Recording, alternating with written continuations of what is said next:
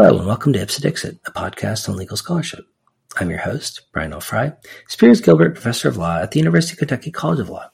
My guests are Lori D. Johnson, Associate Professor of Law at the University of Nevada, Las Vegas William S. Boyd School of Law, and Melissa Love Koenig, Associate Professor of Legal Writing at Marquette Law School. We will discuss their article, Walk the Line Aristotle and the Ethics of Narrative, which is published in the Nevada Law Journal. So, welcome to the show. Thanks for having us. Yeah, no, I'm really looking forward to talking about this paper. It was really interesting, and I love articles about legal writing because it always makes me think about my own writing. So, in this paper, you talk about the role of narrative and storytelling in law. I wonder if you could say a little something about sort of how you think that works and why it might be a problem or something we should be kind of thinking about. Sure, I can take that one. I think our perspective on this paper came to light because uh, Professor Love Koenig and I were talking um, in our classical rhetoric working group, which launched the idea for the symposium in which this article is published. Uh, we were talking about sort of some of the modern problems in legal persuasion and advocacy, and how we could think about using classical rhetoric as a lens to address those problems, and specifically problems that we've seen both in practice and then in our teaching in terms of the risks associated with the use of narrative in advocacy and the ways in which the typical structures or the existing structures for ethical guidance on those issues just haven't evolved as the applied legal storytelling movement has evolved over the past 30 years. Um, the applied legal storytelling movement being sort of a broad collection of scholarship dealing with the application of narrative and storytelling skills and uh, techniques in legal advocacy, but not just advocacy. Also, I've written some papers about its use in transactional drafting. So it's broadly applicable, the idea of narrative and storytelling in various aspects of the law. But as this technique has developed and grown, the ethical guidance hasn't kept pace with what we're seeing and what you read about in the article in terms of the real effectiveness and the psychological power, particularly of these techniques and how very skilled advocates or advocates who are quite skilled in the use of narrative and storytelling can run a risk of crossing ethical boundaries in terms of that psychological power of the story, particularly in the context of fact telling, which is the focus for this article. So maybe you could talk a little bit about exactly how and why storytelling can become a problem and maybe give an example or two of how lawyers might kind of cross the line in some circumstances. I think Melissa has a great example of that, and one which we highlight in the paper with regard to uh, the Brendan Dassey case in Wisconsin, which uh, she's familiar with. So maybe we can talk about that a little bit in terms of just putting a sort of putting a face to the issue, and then I can give a little more technical background from the perspective of the rules. Yeah, so problems can occur for attorneys in a number of ways, but one a good example, I think, is the Brendan Dassey case, which I think a lot of us are familiar with um, from um, the press, if nothing else. But that was the um, horrible rape and murder of Teresa Halbach in Wisconsin. Steven Avery was um, uh, you know, accused of of um, those crimes, and in the course of the litigation, um, the attorneys, uh, both for Mr. Dassey and for the prosecution, had a difference of opinion in terms of how the chronology of events occurred. And that plays out in the briefs. Um, so that's a very easy example of where a, a difference in the narrative relating to something very basic like chronology can um, can really be a problem and can take up space in the briefing um, as the attorneys are attempting to discuss what is different about their view of the chronology of events um, and how that plays into the narrative. And I think the use of narrative there is really interesting in terms of each side having the ability to set the narrative in terms of the facts. The interesting thing about that from the perspective of the ethical rules is that the ethical rules require attorneys to present um, problematic law, but do not have a corollary obligation to present problematic facts. And what the model rules rely on is the adversarial system in the hopes that the use of the adversarial system will lead to any problematic facts being discovered through discovery by opposing counsel. And when we teach professional responsibility, as I do, I find myself often exhorting students to rely on the adversarial system and their diligence, their fact finding to flesh out problematic facts or facts that could be helpful from their perspective. The issue becomes when a brief writer in retelling facts uses narrative or storytelling, particularly some of these really um, nuanced and psychologically effective strategies that we talk about in the article, such as stock stories. When an opposing fact teller uses those stories, that can prime the reader, the judge, uh, in terms of thinking about the story in a certain way.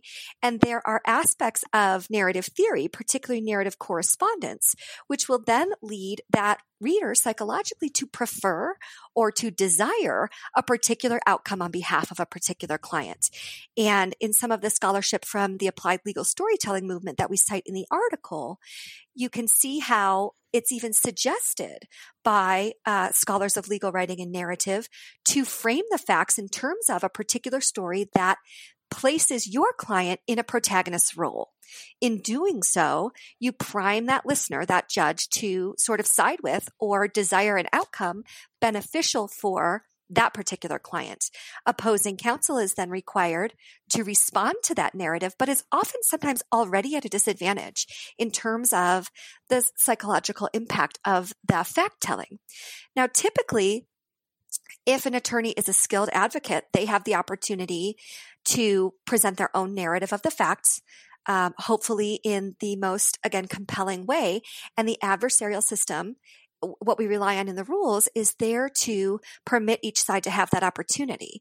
The problem becomes when that fact telling goes beyond a simple framing of a client in a positive light or use of a stock story to sort of um, help a judge or jury side with a particular client into where the facts become misleading, where the chronology is perhaps skewed um, where and where the story and the narrative can have the ability to somewhat, um, I guess, cloak that misleading uh, retelling of the chronology of the facts and the issue there becomes when does that cross the line into an ethical violation?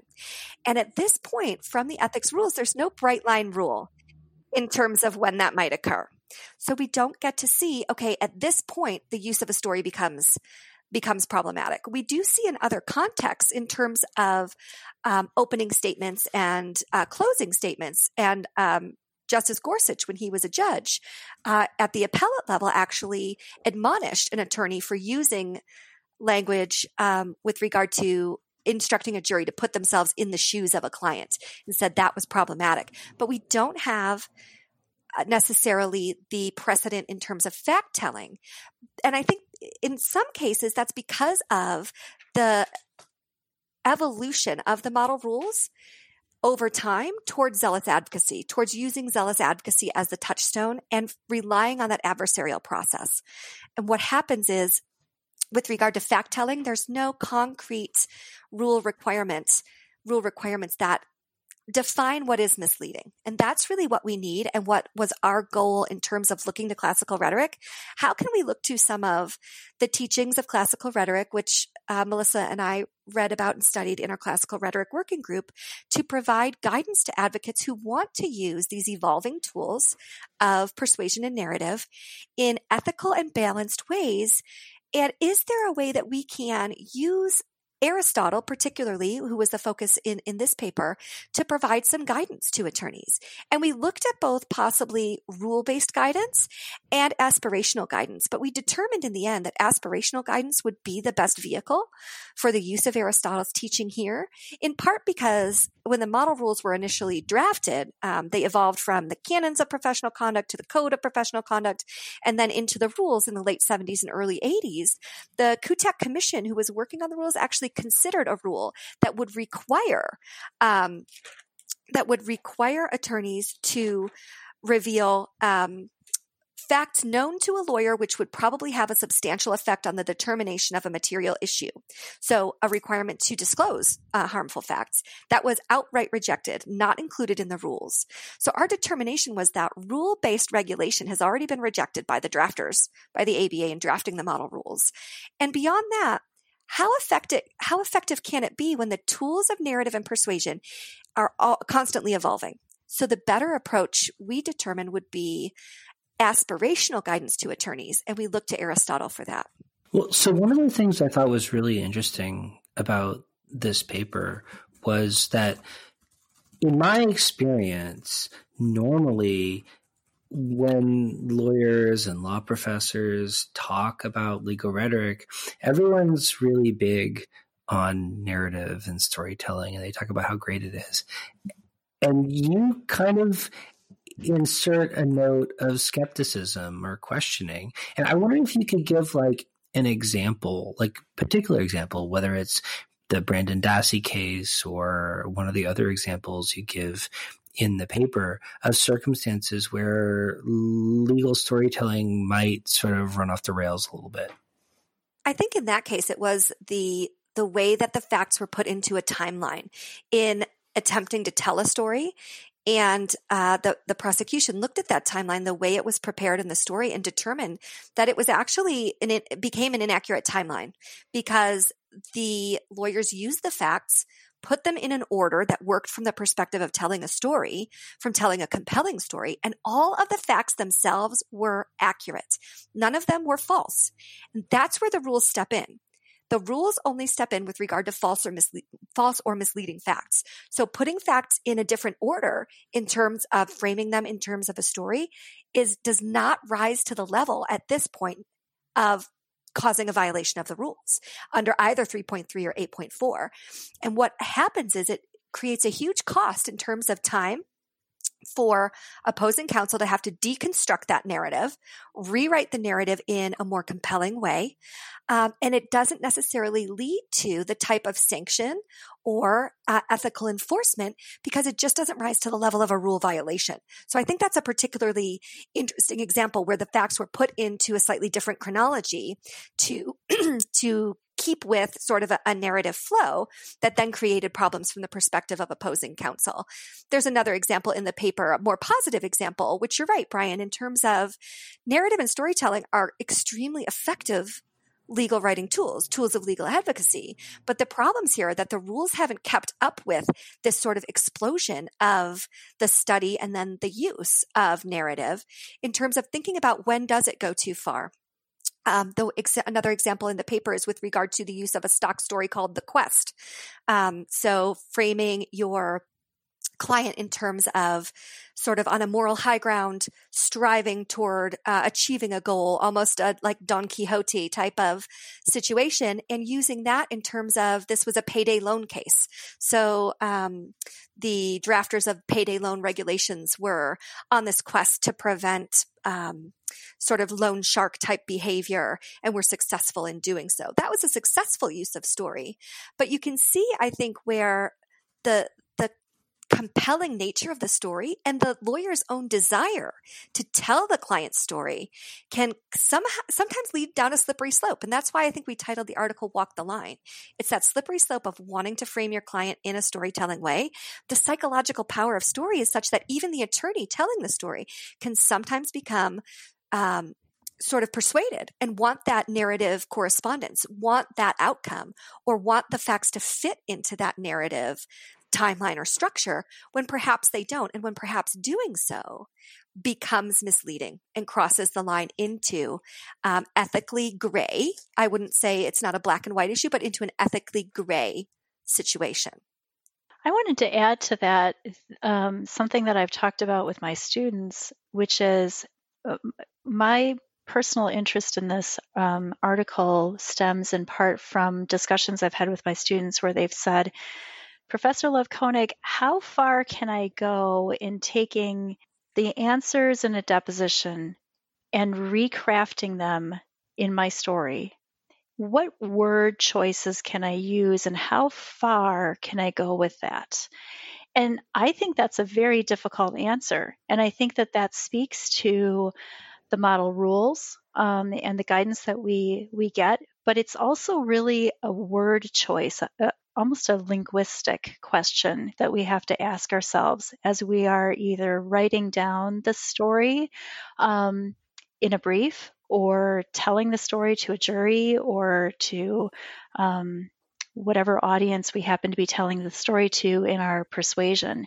And uh, that is a very difficult question to answer. Um, something that we, so I started to think about, well, what what would be the answer to that? And um, in my own um, research, um, Aristotle's discussion of these points in his work on rhetoric and his Nicomachean Ethics were what seemed to speak to me the most. And what he really talks about there um, gets to the concept of the mean, which we we all are familiar with, I think, on some point.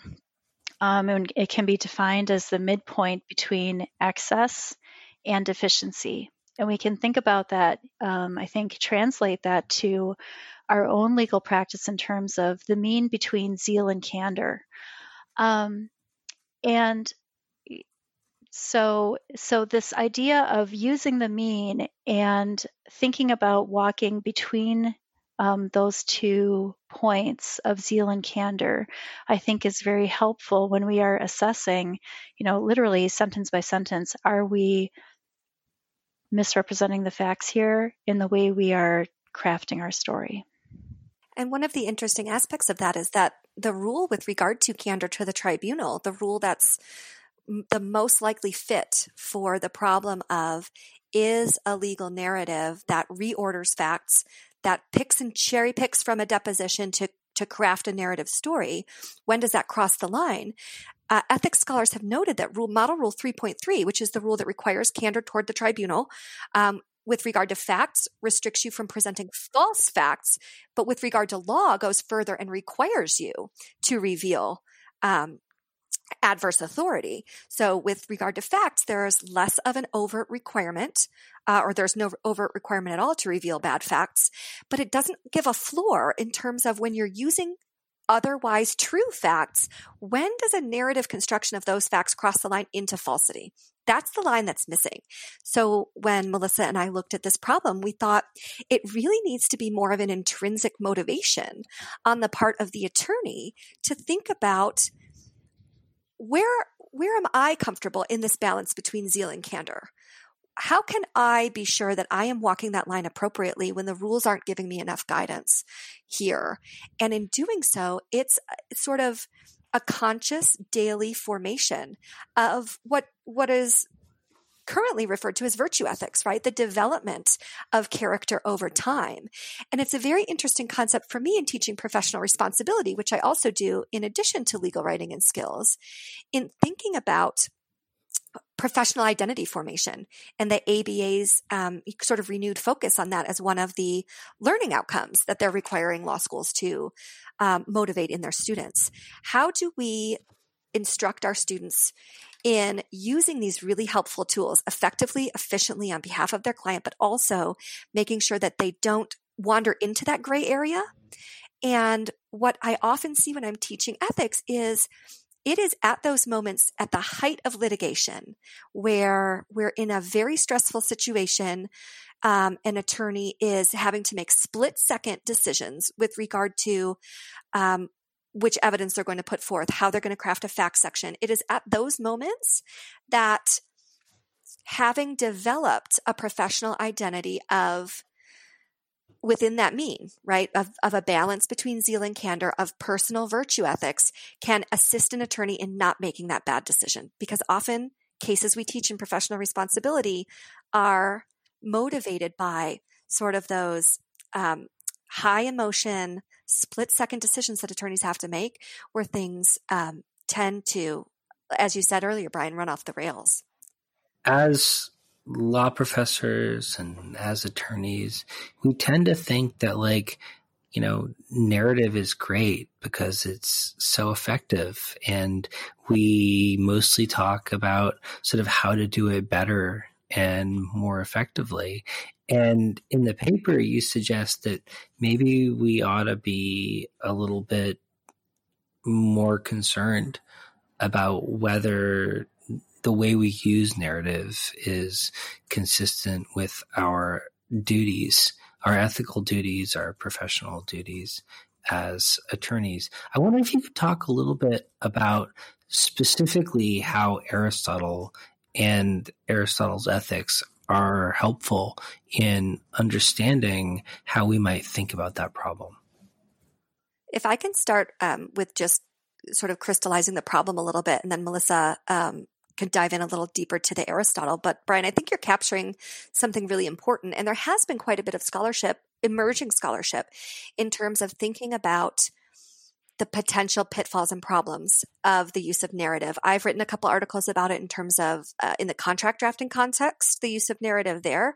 Uh, Helena Whalen-Bridge is another wonderful scholar as well as Steve Johansen, and I've sat on a panel with them earlier um, several years ago on an ethics panel where we talked about the fact that this is an overlooked, I think, an overlooked area in terms of ethical regulation. The debate and the dispute, particularly between the two of them, they have a great dialogue about it is, is this a rulemaking question or is this more of um, an ethical, like virtue ethics question? So Melissa and I came down on the sides of, on the side of thinking about professional identity formation, virtue ethics, because the rulemaking simply wouldn't be effective where we've got a gray area like this. So narrative is great. We want our client, our students to be zealous advocates. We want attorneys to be zealous advocates and use narrative appropriately.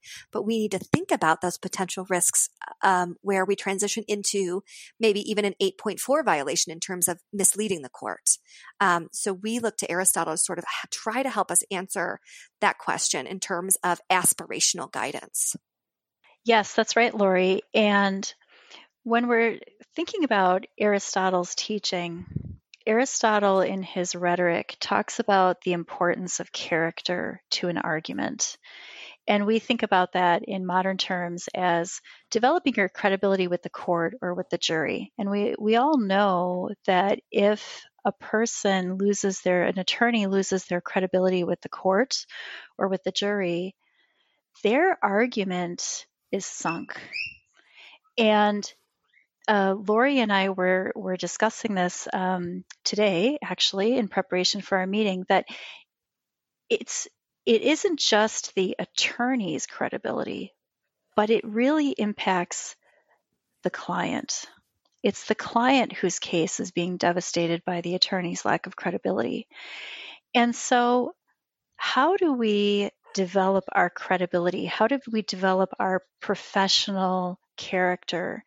Um, and Aristotle speaks about that in both texts, but I think in the Nicomachean Ethics, he makes some really excellent points where he talks about that you really need to develop your character on a daily basis by practicing good habits, practicing good habits of good judgment, good work habits, um, you are, as an attorney and as a human being, according to Aristotle, a being at work. It's what you do and, and the, the feedback that you get, the learning by doing that's so important, which really ties in beautifully to our practice as attorneys because as attorneys, we are doers. Um, we are problem solving and we are doing on behalf of clients. And so, in those moments, of elevated stress that we have in the courtroom or when we're writing a brief or drafting a contract, even. In moments of great stress or when we are faced with an ethical dilemma, according to Aristotle, our daily habits, all the things that we did 365 days of the year prior to that to have good ethical judgment are going to come into play to help us make the instant judgment calls that we need that will walk that balance, um, walk the mean, so to speak. And I think what's interesting about our paper is that we really try to emphasize that aspect of lawyers as doers, right? Of the development of character and the constant work that needs to be done to maintain a good character. Whereas the existing rules, even model rules, even in their aspirational um, portions, which are, are sometimes not even enforceable uh, in certain jurisdictions, but in the preamble to the rules, in the aspirational guidance that's existing, it it is much more of a fixed mindset as opposed to a growth mindset, which is something we often hear about now um, in terms of educating young lawyers, uh, in terms of attorneys developing um, good work habits. The existing model rules talk about the existence of your good character, relying upon it to make these decisions.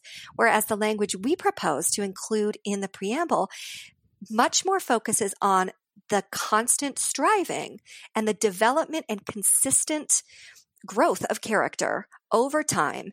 And only through doing that and being sort of constantly aware of the development of our character, the development of our professional identity, can we be poised in these in these rhetorical moments, right? These important rhetorical moments where we're making these decisions for our clients. How far do I go in this argument, right? We believe our additional comment, which we propose to the preamble, is that lawyers should strive to be people of good character and maintain good habits. It's not a fixed existing sense of um, good character or personal conscience. It's a constant work in progress. And over the term of the attorney's uh, over the term of the attorney's career, which is very important. And I think also plays into what we're seeing in a lot of different jurisdictions in terms of enhanced focus on lawyers' professional identity and professional development. Uh, you see it in many different jurisdictions. I'm not sure if there's anything um, in Kentucky, but at least in Nevada, in Florida, North Carolina, other jurisdictions are coming out with these professionalism guidelines, which are not codified in the rules, but are much more focused on attorneys' good habits, um, attorneys' professional behavior. And we're seeing also requirements for uh, the various jurisdictions, state bars requiring CLEs on substance abuse and on mental health. And that all plays into this idea of the consistent work and development of good character as helping attorneys, particularly in these gray and emerging areas, like the one we discuss in this article. Um, you know, the use of narrative has only developed over the past 30 years in terms of a scholarly discipline. And we're beginning to see its real strength and its power. Uh, and it is a, a wonderful tool, but we need to think about with regard to other types of emerging issues in the law as well, uh, lawyers' use of technology, AI, for example, um, or even some of the evolving issues coming out of COVID. Thinking about how we consistently strive to maintain strong character um, and including that in the rules in a real active way. In a way that the canons and codes of professional responsibility had in the past, which was sort of parsed out of the current model rules in favor of a more prescriptive um, type of regulation, right? As opposed to sort of a more aspirational, um, growth mindset oriented, right? I would I would say uh, discussion of how we as lawyers continue to maintain our our ethical compass over time. Well, so this is maybe kind of a little inside baseball, but as someone who also teaches professional responsibility, I have always felt that the duty of zealous advocacy doesn't receive the attention it deserves uh, in terms of how we think about professional responsibility. And I really felt like your paper did a really interesting job of engaging with that problem. And I, I, wonder if you could reflect on that and how Aristotle might help us better understand the duty of zealous advocacy. I think just to echo something that Melissa touched on a few minutes ago with regard to the attorney's sort of reputation and character, I think that's one way to think about this in terms of the model rules not necessarily providing bright line rules in terms of the use of some of these emerging um, both rhetorical skills or technical skills that we're seeing. So the risk of sanction and the risk of ethical discipline is relatively low. And you see that in the paper. There are there are not many published cases where an attorney has been disciplined or sanctioned. Um, well, that's a whole different issue of inside baseball as to whether discipline and sanctions are used as effectively as they could be or should be, right? But the real um, the real risk, as Melissa pointed out, we can see the risk as more of a risk that you will lose credibility. But who does that actually harm in the end? Not necessarily the attorney who's not going to necessarily be disciplined or sanctioned, but the client whose case is going to be impacted um, when their attorney's argument is viewed as less credible, right? So I think that's just sort of one aspect of the zealous advocacy piece is you can be too zealous, right? And in doing so, end up harming the client's argument and end up harming the client's case. And so I think Melissa can reflect a little bit on, on the Aristotle work and how it sort of talks to that issue. But I think what we need to think about in Anita Bernstein's work that we cite in the paper as well is really helpful on this point, balancing candor with zeal. And that balance is something that Aristotle really points us to. Yes, we really um, liked her piece on Zeal, her article on Zeal, and, and cited to it. Um, and she comments in, in her article about developing zeal in young lawyers, um, in part by giving them the opportunity to actually work with clients and to um, to feel that passion um, for the client's case directly. I, I thought that was a, a very compelling point that she made.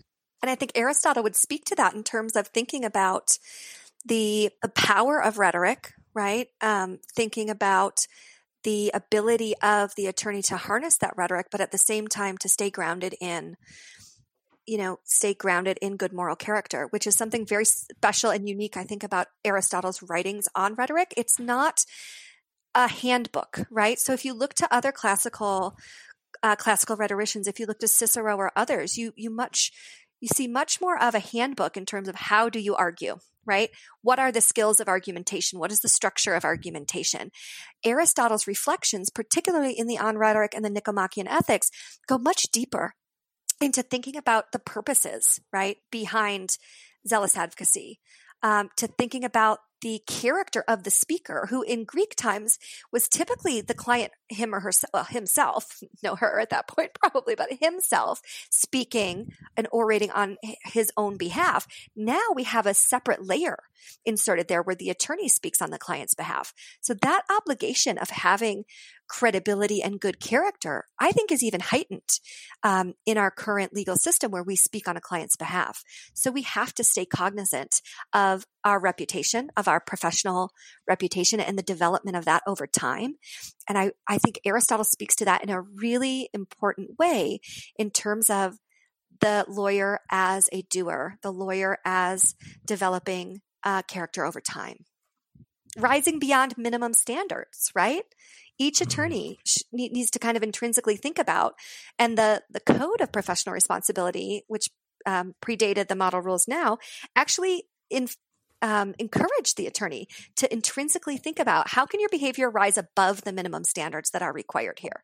That's what Aristotle speaks to in the ways that even other classical rhetoricians, or even um, in some cases, um, modern rhetorical texts, don't speak to, which we need, I think, in this con- particularly in this context of the use of narrative. So, in closing, Lori, Melissa, I wonder if you could talk a little bit about what we can do to implement these ideas practically as attorneys, as members of the bar, as people who are training students to become attorneys. Like, how can we take these insights f- about rhetoric from Aristotle and help us sort of do better in relation to our clients and in relation to justice. So, Brian, um, really this comes down to the preamble's discussion of personal conscience. And I think that what Aristotle contributes is um, a way of approaching our own personal conscience when we are faced with decisions. So I think that's really important. And a, a, key takeaway here is the idea that we should all be thinking and really talking and reflecting on our decisions and our personal conscience behind the decisions that we make as attorneys. And the idea that every day we need to be um, practicing good habits and th- reflecting on what our um, judgment calls were that day and whether we did a good job that day or whether we didn't do a good job and how would we do a better job. I think another practical takeaway here is that we should actually be talking about points related to our conscience, our personal conscience, and how we're we are doing our best for our clients um, while keeping our, our personal conscience intact. I think it goes to Melissa's point earlier about experiential education. Uh, and skills based education in law school. I think that is one of the only ways we're going to actually implement, you know, some of the Carnegie Report stuff um, in the ABA's enhanced um, you know, focus on learning outcomes and professional identity formation, we need to be talking about these things with our students. We need to also be exposing our students to these types of decisions. Um, providing, I love that an article like this, we provided some sort of concrete examples from the Dassey case, the payday loan case that, that students can look at.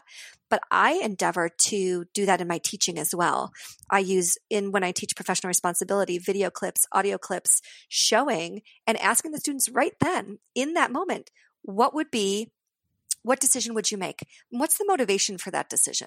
We need to begin to talk about those uh, underpinning, you know, sort of personal conscience motivated decisions, those intrinsic rather than extrinsic motivations to behave because we can see that the extrinsic motivations in the rules can be flawed. They may not fully capture the problem because it's an evolving problem, or the guidance that's provided may be insufficient um, due to, you know, the the focus on um, the adversarial system as sort of the panacea to fix all of these problems. If we have an adversarial system, both sides are going to do their work and the facts are going to come out. We know that doesn't always happen. So demonstrating that for students, getting students in front of clients, and even junior and young attorneys, mentorship is going to be a huge component of this. And making sure that as they're being exposed to these types of decisions, whether it's in a simulation, as we do in the legal writing classroom, or um, experientially in a clinical setting or elsewhere, making sure we're talking about that with the students, thinking about how to guide them toward the constant improvement of character in, in the mode of Aristotle.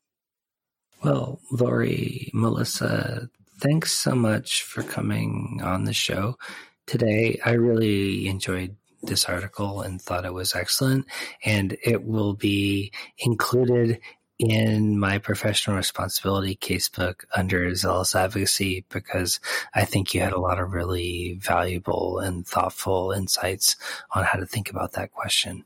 We love hearing that. We really appreciate it. we certainly do. Thank you so much, Brian, for the invitation. We loved sharing our ideas, and we're always um, excited to talk to anybody who would like to reach out to us with additional thoughts or questions.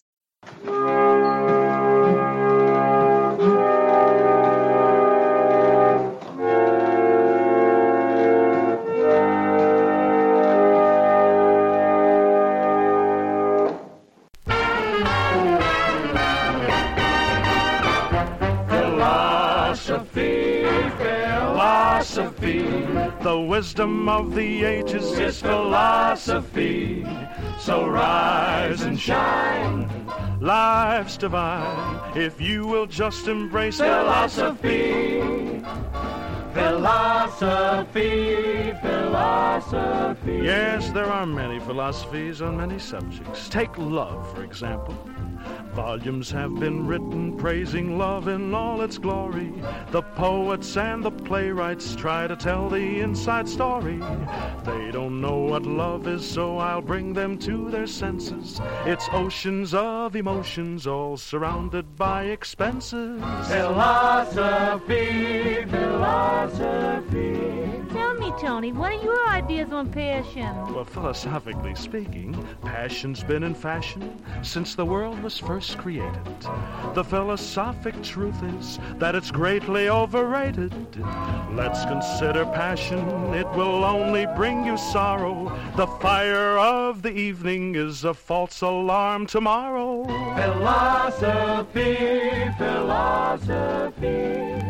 But, Mr. Martin, have you ever considered marriage? Well, only remotely.